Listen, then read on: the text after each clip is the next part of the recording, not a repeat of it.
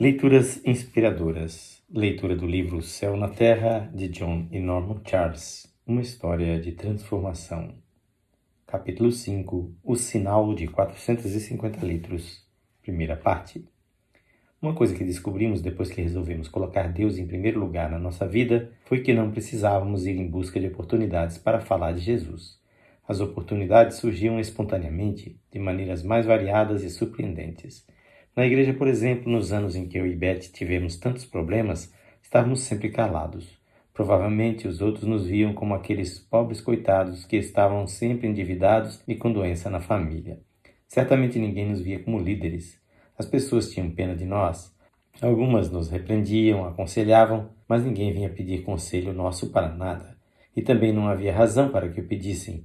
Nós não saberíamos apresentar-lhes soluções. Mas agora Jesus se tornara a solução de nossos problemas. Não poderíamos deixar de falar do que ele havia feito por nós, e o mais espantoso é que essas pessoas estavam sempre nos procurando para fazer perguntas. A princípio eram perguntas simples, feitas apenas por curiosidade, mas pouco depois a curiosidade transformou-se em desejo de bênção e as perguntas passaram a ser pedidos de oração. As pessoas passaram a falar-nos dos anseios do seu coração. Confessavam abertamente a fachada hipócrita por trás da qual se escondiam havia anos, bem como seus pecados secretos e seu profundo desejo de conhecer um Jesus vivo. E nós procuramos simplesmente ajudá-los a encontrar esse Jesus que podia transformar vidas pelo poder do Espírito Santo. Nossa antiquada sala tornou-se um salão de reuniões, um local onde as pessoas se encontravam com Deus. Pessoas e mais pessoas vinham à nossa casa para conversar sobre questões espirituais e trazer pedidos de oração. Por vezes, essas traziam outras, e não demorou muito estávamos realizando vários cultos de oração e louvor por semana em nossa casa. Muitos aceitavam a Cristo e oravam pedindo batismo com o Espírito Santo ou a cura de uma enfermidade. Estávamos cada vez mais conscientes de que, para Deus, não havia limite de número de casos que ele poderia resolver, nem problemas que fosse difícil demais para ele. No texto de Gênesis 18, 14, lemos o seguinte: Acaso para Deus a coisa demasiadamente difícil? Na verdade, ele pode realizar o impossível, e nós a cada dia presenciávamos mais e mais casos de vidas transformadas. Depois, a liderança da nossa igreja pediu-nos para que ensinássemos classes da escola dominical e mal acreditávamos naquilo. E o que foi mais espantoso foram as classes que nos deram. Queriam que Beth desse aula para as mocinhas e eu para os rapazes adolescentes. Essa classe de rapazes era famosa pelas dificuldades que criava para os professores. Oramos muito e sentimos que Deus queria que aceitássemos as classes. Afinal, pensamos, se esses jovens entregarem a vida a Cristo ainda na juventude, serão poupados de muitos dos problemas, lutas, tristezas que nós enfrentamos. Resolvemos que iríamos passar para aqueles adolescentes exatamente o que estávamos aprendendo na Bíblia e com aquele contato, estudando juntos as Escrituras e aprendendo as lições, talvez pudéssemos comunicar a eles um pouco do nosso entusiasmo. Pois entre nós e aqueles jovens surgiu um forte laço de amor cristão. Eles não pareciam importar-se com o fato de não sermos muito cultos e sofisticados. O que importava para eles era a sinceridade. Naturalmente, eles já haviam ouvido falar de nós antes mesmo de iniciarmos as aulas e provavelmente estivessem um pouco curiosos a respeito daqueles fanáticos. Mas, assim que começamos a abrir a Bíblia e mostrar-lhes com toda sinceridade e fervor que a palavra de Deus é realmente verdadeira, eles revelaram a mesma fome espiritual que tínhamos visto em outras pessoas, e muitos entregaram o coração ao Senhor e passaram a ter uma vida nova. Nessa época não havia nada que pudesse deixar-nos mais felizes, a não ser, é claro, estar no céu com Jesus. Aliás, estávamos começando a entender que o Senhor deseja que está junto de nós e que Sua presença em nossa vida torne o nosso dia a dia um prelúdio do gozo celeste. A Bíblia nos diz: os retos habitarão na tua presença. Salmo 140, 13. Estou certo de que este versículo não se refere somente à nossa vida futura no céu. Se obedecermos ao Senhor, poderemos viver em Sua presença aqui mesmo na terra, e isso é maravilhoso. Entretanto, não se passou muito tempo e descobrimos que quanto maior era a nossa determinação em seguir a Jesus, mais Satanás nos atacava para fazer-nos tropeçar. Havíamos resolvido, por exemplo, que a família toda iria todos os domingos à igreja. Nos anos anteriores, quase todos os domingos, um de nós, ou eu ou Betty, tínhamos que ficar em casa com um filho doente.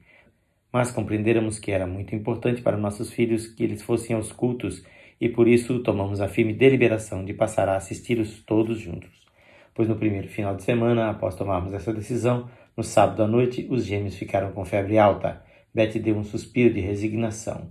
Então, acho que vou ficar em casa com os dois, disse ela, dando de ombros. Nada disso, falei. Você não vai ficar em casa, não. E ela ficou com uma expressão interrogativa. E nem eu vou ficar, expliquei. Portanto, não precisa olhar-me assim. Fizemos uma promessa a Deus e vamos cumpri-la. Porque quantas são as promessas de Deus, tantas tem nele o sim. Segundo aos Coríntios 1:20. Ele não só nega o cumprimento de suas promessas, e nós vamos começar a cumprir a palavra que demos a ele também. Em Eclesiastes 5,4 diz o seguinte: Quanto a Deus fizeres algum voto, não tardes em cumpri-lo. Vamos orar pelos garotos e crer que o Senhor os cura, mas com febre ou não, amanhã de manhã todos iremos à igreja. Pela manhã a febre havia cedido um pouco. Como sempre, tivemos aquela correria comum a quase todas as famílias crentes no domingo pela manhã para preparar tudo. Mas quando afinal chegamos à igreja, os meninos estavam sem febre, alegres e com a animação de sempre. Obrigado, Senhor, dissemos eu e Betty. Mais uma vez o Senhor nos socorreu.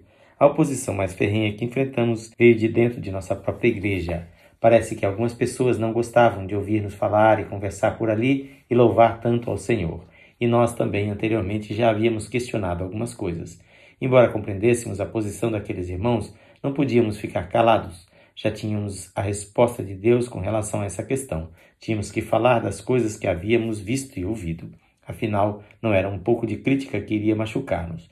O próprio Jesus sofrera críticas e incompreensão dos outros. Deixamos tudo com o Senhor e tomamos a decisão de não abrigar amargura em nosso coração.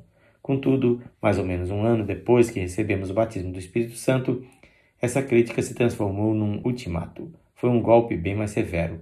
Eles nos sugeriram de maneira amável, mas firme, que não realizássemos mais reuniões em casa e não fôssemos aos cultos de outras igrejas. Se não obedecêssemos a essa orientação, perderíamos nossa condição de membros da igreja.